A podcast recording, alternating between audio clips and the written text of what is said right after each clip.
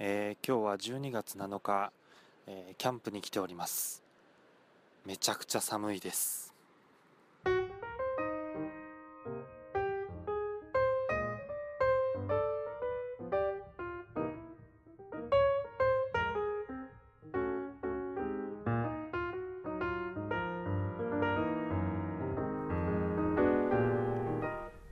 皆様はじめまして。趣味で世界を面白くパーソナリティのアゲッチです。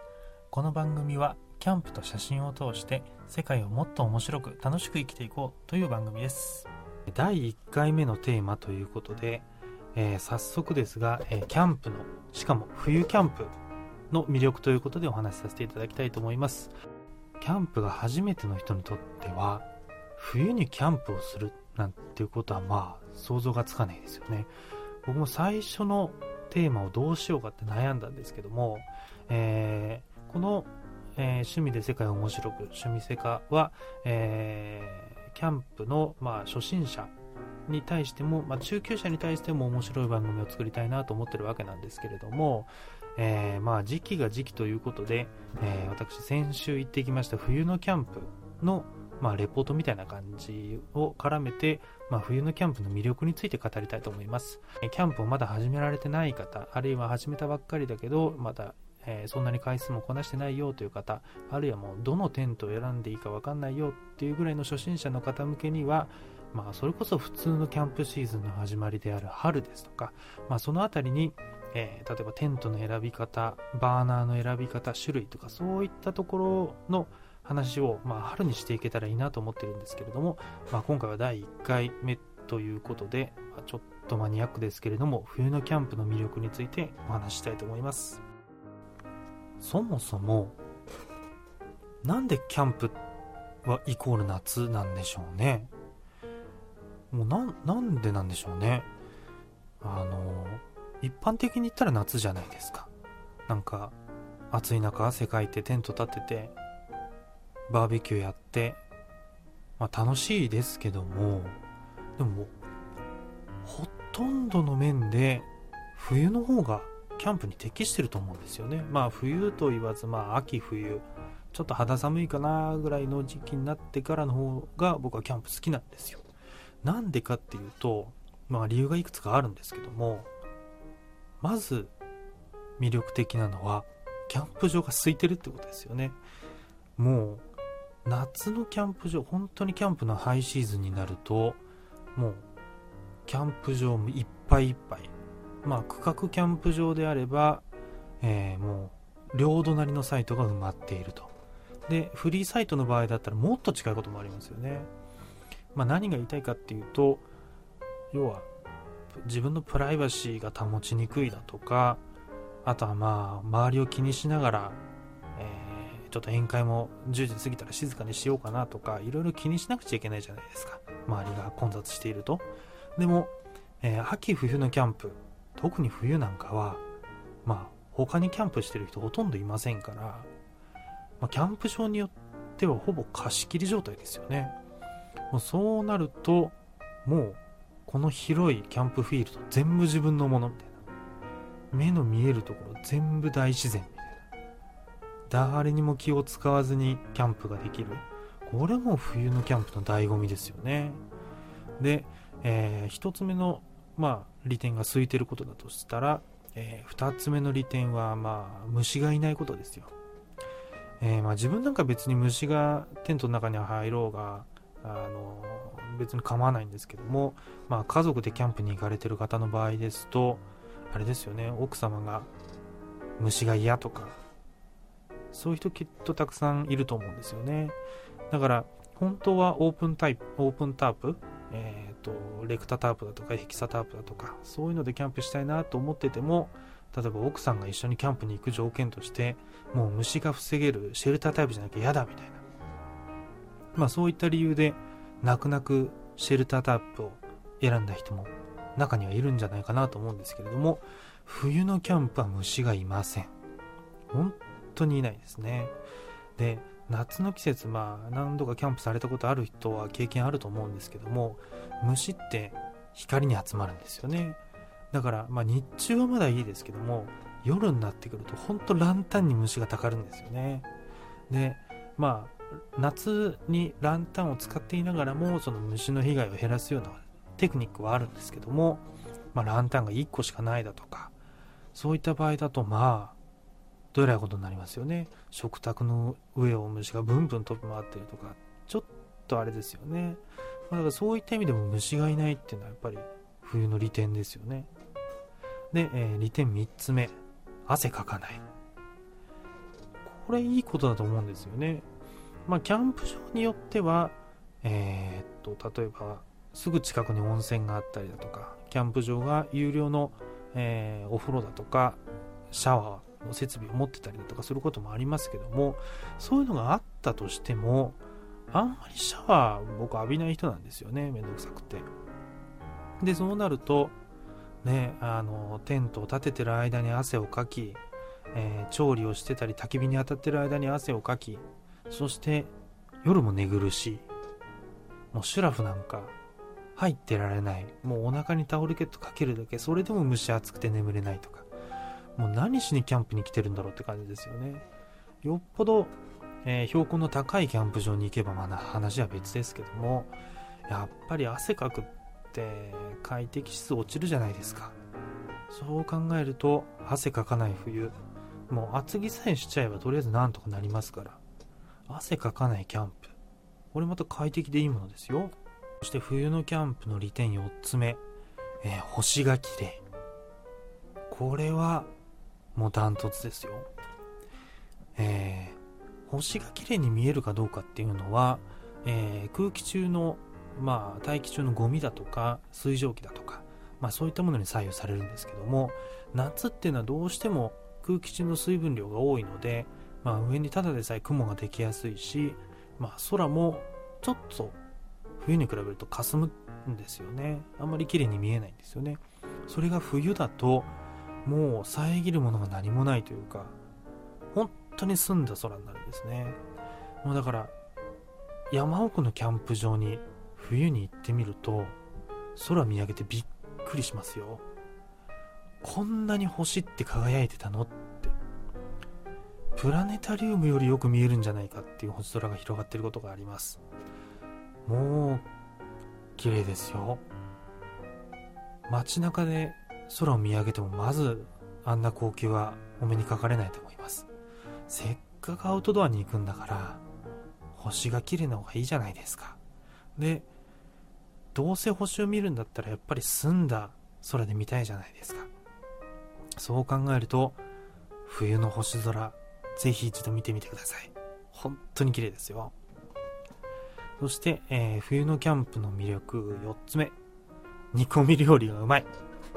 もうダントツですよね。まあこの辺ははしょりますけども。みたいな感じで、冬のキャンプって夏のキャンプにない楽しみがあるんですよね。で、冬のキャンプならではの楽しみってのがあります。例えば、えー、焚き火を囲んでの会話ですよね。夏でもやっぱ焚き火ってできますけどただでさえ暑いところで焚き火の火囲んだらさらに暑いじゃないですか。もうせっかく火つけたはいいけど暑くて近寄れないとか。もうあの暑いから料理お父さん任せたっつって肉焼けたら教えてねみたいな。ちょっとって感じじゃないですか。でも冬のキャンプだとやっぱり周りは寒いもんですから焚き火の火の見え方が違ってきますよ。焚き火の火を何人かで囲んで要は焚き火を中心に椅子を丸く囲んで焚き火越しに仲のいい友達と喋ってみてくださいよ。家族と喋ってもいいですよ。やっぱり夏の焚き火よりも絶対その焚き火を囲む輪って小さくなりますしその分人との距離も近くなるもんですからやっぱり焚き火を囲んで何かをするんだったら夏より冬ですよ。もう圧倒的ですね。で冬ならではの楽しみといえば、えー、燻製があります。燻製の作り方についてもまたいつか燻製だけで特集を組んで話したいと思いますけれどもまあ燻製って何が大事かっていうと空気が乾燥していることが大事なんです。食材を、まあ、煙にいぶすのが燻製なんですけども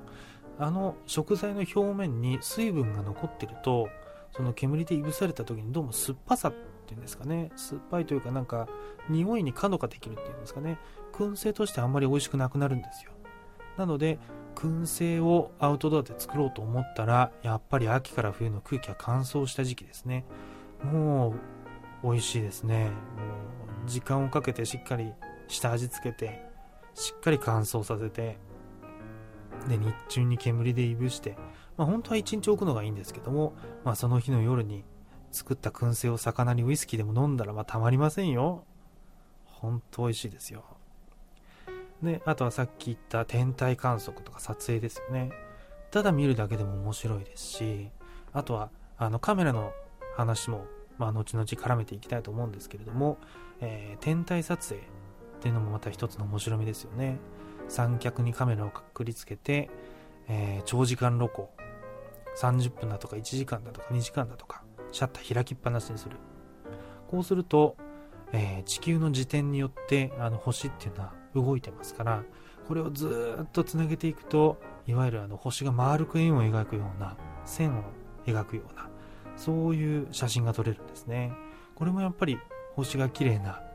冬ならではの楽しみ方もちろん夏でもできますけどね。ただ夏の場合だとさっき言ったように曇りの確率がちょっと高まっちゃうもんですから撮影してる間に空が雲で覆われちゃったとかそういったリスクはやっぱり夏の方が多いもんですからぜひ挑戦するんだったら冬にやっていただきたいですねさてここまでの話を聞いていただいて皆さんも冬のキャンプちょっとやってみようかなって思っていただけたら嬉しいなと思うんですけれどもまあ、まず頭をよぎるのが寒いじゃないかということですよね。夏のキャンプと比較した場合の唯一の弱点、まあ僕は唯一の弱点だと思ってるんですけども、それがやっぱり寒いことです。防寒対策です。これしっかりしないと、まあ冬のキャンプ、なかなかうまくいきませんよね。というか、やろうって気すら起きないでしょうね。えー、やっぱり夏のキャンプと冬のキャンプ一番違うところはこの防寒対策です。もうこれの対策のせいで、夏のキャンプよりも荷物が1.5倍ぐらいになるんじゃないかって個人的には思っちゃうんですけれどもまあその冬の対策寒さの対策で何をしなきゃいけないかっていうと、まあ、基本的に大きく分けて4つあります、えー、1つが服装、えー、1つがテントやタープの種類選択で1つが、えー、寝るときに使う寝袋。そして最後に暖房器具。この4つがまあ冬キャンプにおける防寒対策のメインの4つになりますね。ではまず1つ目の服装なんですけれども、まあ、これは、まあ、特に本人があったかいと思うものを着ればいいわけなんですけれども、まあそうですね、ウィンドブレーカーみたいに風を通さないものですとか、えー、ダウンみたいに空気を多く含むもの、こういうのを、あとは、えー、肌着なんかを、まあ、ヒートテックみたいに、えー、薄くて体に密着して、でしかも重ね着できるようなものを順々順々に着重ねていくと、まあ、冬でもなんとかなりますよね。あとは、まあ、靴下ですね。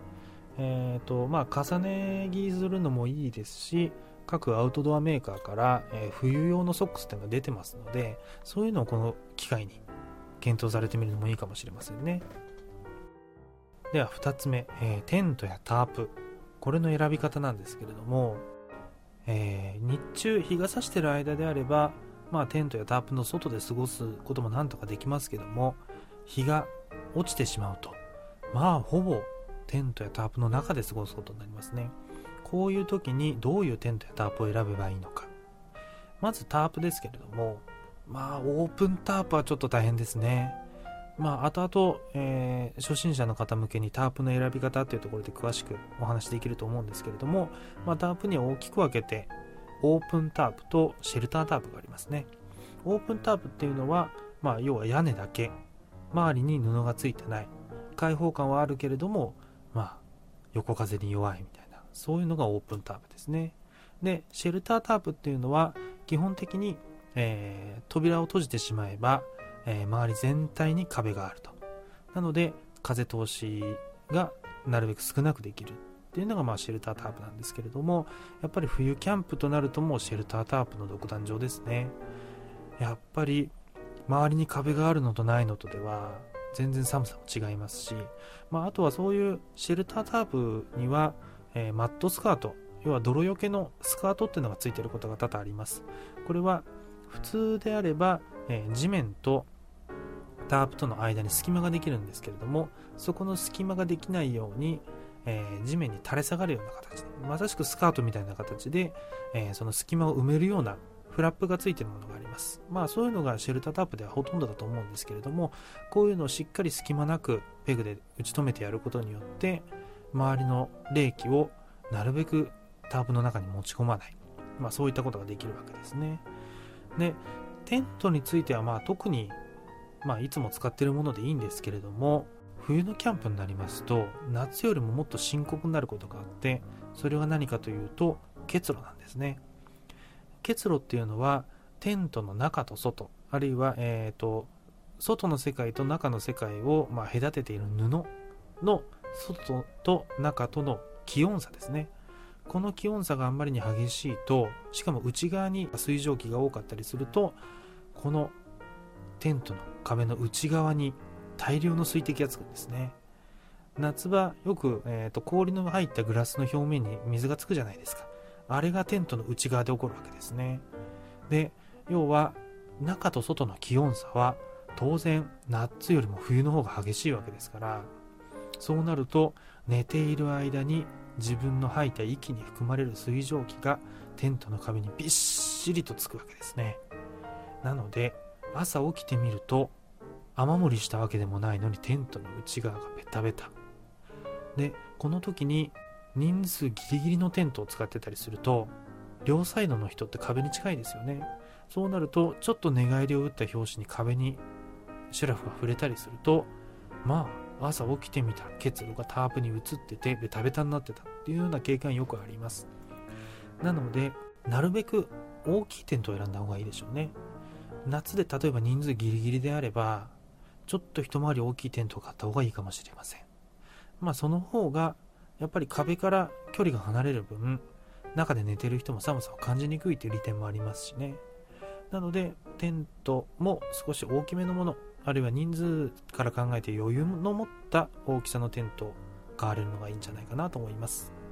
さて対策の3つ目寝袋です。えー、はっきり言って服装は誰にでも対応できますしテントやタープについては、まあ、冬でもオープンタープでテントで、ね、キャンプやってる方もいらっしゃるので、まあ、最悪気合と根性でなんとかなります。まあ、オープンタープであっても、もう常に焚き火を焚いてるとか、そういう状態であれば、まあ、暖は取れますからいいでしょうけれどもね。ただ、寝袋。これだけは、ちゃんとしないと死にます。まあ、死なないにしても寝つけません。人って寒いと眠れないんですよね。なので寝袋についてはもうとにかくいいの買ってくださいとしか言いようがありませんね。あるいはまあご家族であればみんなが一つの布団の下に入るとか。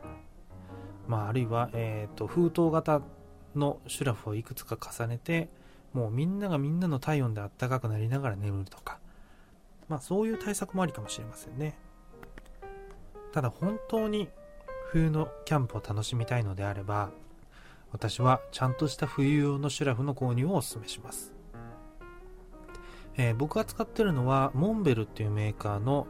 えー、スーパーバローバックシャープゼロと、えー、スパイラルバローバックシャープゼロだったかな。この2つを使ってます、えまあ、両方とも後ろにシャープゼロってつくんですけども、まあ、これは、えモンベルの会社が独自に設定した、え耐えられる外気温の目安です。で、シャープゼロっていうのは、えー、外気温、外気温マイナス16度まで安眠できる。マイナス32度まで使用可能っていうちょっと化け物じみたスペックなんですけども、まあ、要はそこまで使えるシュラフっていうことで、やっぱりあったかいです。もうモコモコしてて、もう入っただけであったかさを感じるというか、自分の体温でシュラフがポーッと温まるのがなんかわかるんですよね、すぐに。こういうシュラフがあると、冬でも寒くないです。安眠できます。で冬用の寝袋に共通してるのはもちろんその寒さに耐えられるってこともあるんですけども、えー、開口部が少ない。要は開いてる場所をとにかく小さくできるっていうのが特徴ですね。なので、えー、さっきあの封筒型のシュラフって言いましたけどもあんまり冬向きではないです。なので冬向きのシュラフに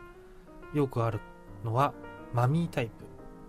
要は、えー、マミー、えー、包帯男ですか。ぐるぐる巻きみたいな、あのー、感じですよね。あの顔だけ出ててもうあとはすっぽり覆われるみたいな。そういったタイプが冬には向いてるわけですね。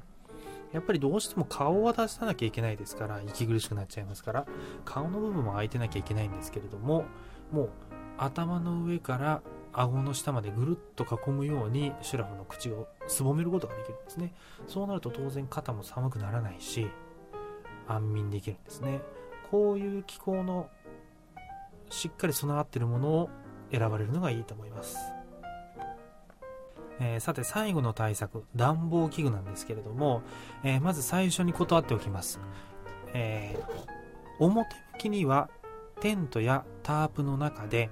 火器を使ってはいけないということになっています。まあこれは、えメーカーサイドからすれば当然なんですけれども基本的にテントやタープの中タープも特に、えシェルタータイプのタープの中ですと、まあ、気密性が高いんですね。要は風通しが悪い。まあ、さっきは風通しを悪くした方が冬には向いてるって言いましたけれどもこの風通しの悪さっていうのが要は、えー、一酸化炭素の発生の原因になるんですね。なのでメーカーとしてはテントやタープの中では火器は使わないでください。まあテント、タープ自体も可燃性の素材でできてますからね。まあだからそういう注意書き必ず書いてあります。なので、こっから言う話は自己責任でお願いします。えー、とは言ってもやっぱり冬にキャンプをしようと思うと何らかの暖房器具が必要ですでまあ一番最初に思い浮かぶのが焚き火ですよねえー、焚き火をしながらその周りを囲むまあ一番手っ取り早くて楽な方法かもしれないですよねただこの焚き火の弱点っていうのは当然火が上がりますなのでタープの下ですとかテントの中で焚き火をすることはできませんこれは絶対やっちゃいけないですし、僕もやったことはありません。なので、そこの空間をずっと快適にできるかというと、ちょっと疑問ですね。なので、そこまで寒くない日、風の強くない日、あるいは、ちょっと寒いけれども、外で活動する間だけそこで暖を取りたいとか、そういう場合であれば、焚き火っていうのは非常にいいと思います。えー、僕も焚き火を見てるのが本当大好きなんですよね。あの炎って見つめてるとなんかすごい落ち着きませんか？焚き火の火を眺めながら昼間作ったスモークをつまみにホットウイスキーを飲むとかたまんないですよね。大人のキャンプの楽しみ方ですよね、まあ、こういうのができるのもやっぱり、えー、焚き火のいいところかなって思うんですけれどもまあただ焚き火はさっきも言ったように万能ではないですね。防寒器具としては暖房器具としては。でここで上がってくるのが要は、えー、シェルタータープとかのように、えー、ちゃんと周りの空気を、えー、遮断できる。周りから壁風が入り込まないような状態にした上での話なんですけれども、えいくつか、えキャンプに使える暖房器具っていうのが発売されていますもうこれだけでも1回話が作れるんじゃないかっていうぐらい奥が深い話なんですけれどもまあこれだけでまたちょっと特殊組みますね。えー、簡単に言うと、え、石油の、え、灯油の暖房器具です。え有名なところは、えー、ケイパープルストーブですとか、アラジンですとか、えレインボーですとか、アルパカですとか、まあネットで調べていただければ多分すぐ出てくると思うんですけれども、まあこういう暖房器具っていうのが売られています。竹井バーナーっていうのは、えー、気化したガスに火をつけて燃焼させるっていう、まあ、バーナーみたいなタイプの暖房器具になってましてその火の上にあのコイルスプリングがぐるぐるぐるっと巻かれてるものですからそれが赤熱発光して周り360度に遠赤外線を放出するみたいなそういう気候であったりですとかあとは普通に、えーと、家の中にあるような石油ストーブですね。あのファンヒーターじゃなくて石油ストーブです。温まった空気要は、えーとガラスの繊維かなんかでできた芯を、まあ、毛細管現象で、えー、石油が上に上がってくるわけですけどもその吸い上げられた石油に火がついてでそれで温められた空気が上に向かって上がっていくと。でその上昇気流が部屋の、えー、中に対流を作って温めるってことから対流式なんて呼ばれますね、まあ、こういった暖房器具がありますよと、まあ、あとはもっと言っちゃうと薪ストーブもいいですよね。キャンプ用の薪ストーブ結構出てるんですよ。タープから煙突を生やしてでそこの中に薪ストーブを置いて当然あったかいですしその上で調理もできる。まあ冬キャンプのまあ完成形ですよね。これは本当に楽しいです。ただ荷物がめっちゃくちゃ多くなりますけどね。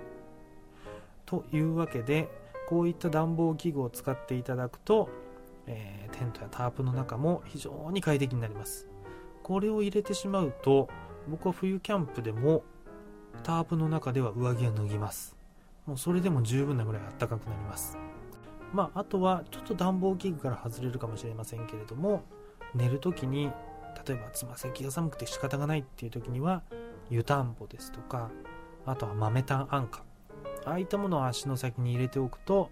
まあ朝までぐっすり眠れますね。こういった形でいろんな方法で防寒対策をとっていただければいいかなと思います。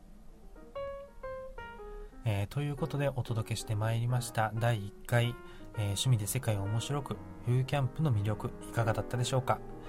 えー、夏にやるだけがキャンプじゃないですよと。冬には冬のキャンプの楽しみ方がありますよ。と。でそれに至るまでの、え防寒対策。といったことまでお話しさせていただきました。この話を通じて、え皆さんが冬のキャンプに少しでも魅力を感じていただけたらなと思います。えー、ご意見感想ございましたら、えー、私のメールアドレスまで送っていただけると非常に嬉しく思います、えー、アドレスはあげつま .enis0814-gmail.com a g enis0814-gmail.com まで、えー、メールいただけたらと思います。えー、ここまでのお相手は、えー、パーソナリティのあげっちがお届けいたしました。ではまた次回お耳にかかりましょう。